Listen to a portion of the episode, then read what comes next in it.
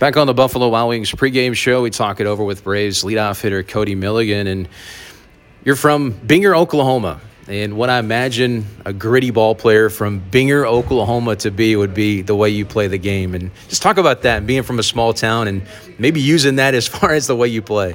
Yeah, um, you know, it's always cool telling people where I'm from, you know, because literally nobody's ever heard of it. And usually uh, people in Oklahoma haven't even heard of it. So, um, when they find out how small it is and you know kind of how far I've come, uh, it's just kind of you know play with a little bit of a chip on my shoulder. You know, I graduated with 24 kids, um, and so to be in this spot, you know, I'm I'm blessed. Um, you know, my coaches in high school, I had uh, Reggie Willits, who was a former coach, uh, first base coach for the Yankees, now with the Oklahoma Sooners, um, and Randy Smith, who spent a little time in the minor leagues and uh, I think big leagues for the uh, Blue Jays, were, were my high, uh, head coaches in high school, and they just they just instilled uh, hard work and effort on every play. You know, not everybody's going to have you know five tools. Not everybody's going to be six four. You know, two hundred can miss hit a ball and it go out, but everybody can play hard, and uh, that's kind of what they instilled in me, and just kind of.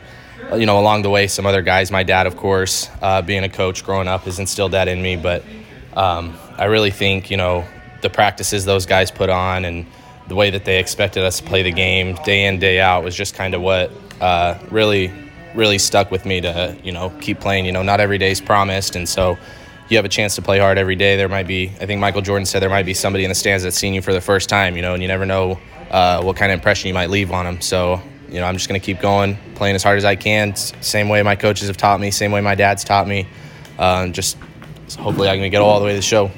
You started your college career at Oklahoma State, then you moved to junior college to finish your, your college career. Talk about your, your development as a defensive player because it's really evolved over time, going from being a catcher to being drafted, being put on the dirt, and now being in the outfield. How did that evolve?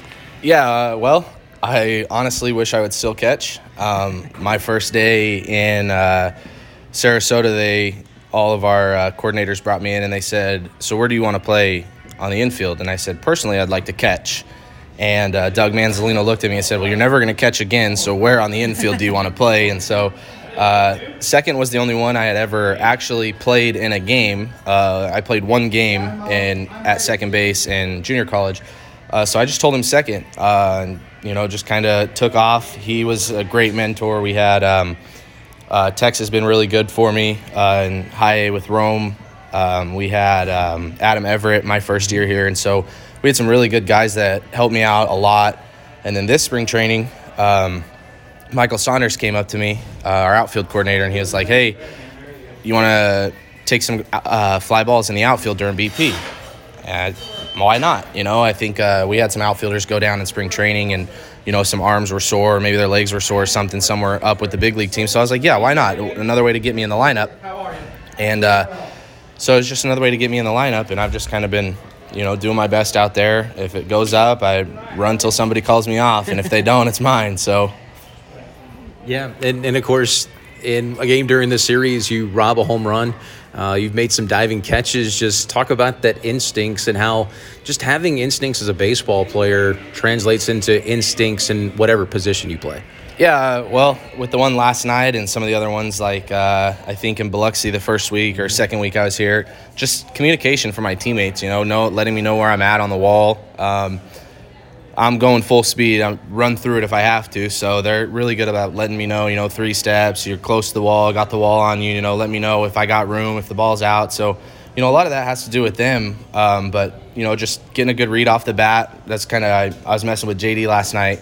Uh, we both met in the gap and he caught a ball and uh, kind of neither of us talked till last second, but it was kind of an understanding that he had the better jump or the better read on it. So he was going to take it and I was just following him behind him. I just kind of looked at him. I was like, man, I love playing out here with you because, you know, whenever it goes up, it's getting caught. It's it's got to be over the fence if it's going to get down coming our way. So, you know, it's just really fun being out there with those guys and Jahan coming along with his diving plays. You know, unbelievable the last couple nights. So it's you know if we keep going, I don't think uh, I don't think it's going to be very easy to beat us. It's it's amazing what Justyn-Henry Malloy has been out there for a few weeks. You know, this is your first year in the outfield. How much have you relied on Justin Dean and Trey Harris and your coaches to, to know what to do out there? Yeah, no, I mean, those guys, the older guys, Trey and JD, and look up to him every day. I mean, I'm, anytime I have a question, hey, you know, you seeing the ball well? How do you help that? You know, on that angle, should I, you know, try to cut it off a little bit better and, you know, get him out at third? Do I throw that to second? You know, so there's a lot of things that I'm, I'm still learning that, you know, you would think I should probably know by now, but I'll do something like the other day uh, in the rain game. I had a, a ball that I threw to third, kicked off the run or whatever. Can't do anything about it. But we make a pitching change, and before JD even got to me, I was like, "Hey, man, like, is is that the right throw? Is, that's that's the right thing to do there." And he's like, "Absolutely. You know, you don't have a chance to get the guy from second, wet ball. The guy's running right in front of you. He's like, you might as well try to make that out instead of throw it at the plate." And he's like, "And you kept it down, so you know, just some bad luck. The ball, you know, guy slides, ball hits him, kicks off, score three runs, just bad luck." But he's like, "Absolutely, that's the right throw." And so, you know, to have those guys that I can look up to and ask, and they're not going to tell me, you know, one thing, and then the manager's going to tell me another. So yeah, you know, I really look up to those guys and I appreciate them a lot. All right, last thing, uh, the Joe Dirt look.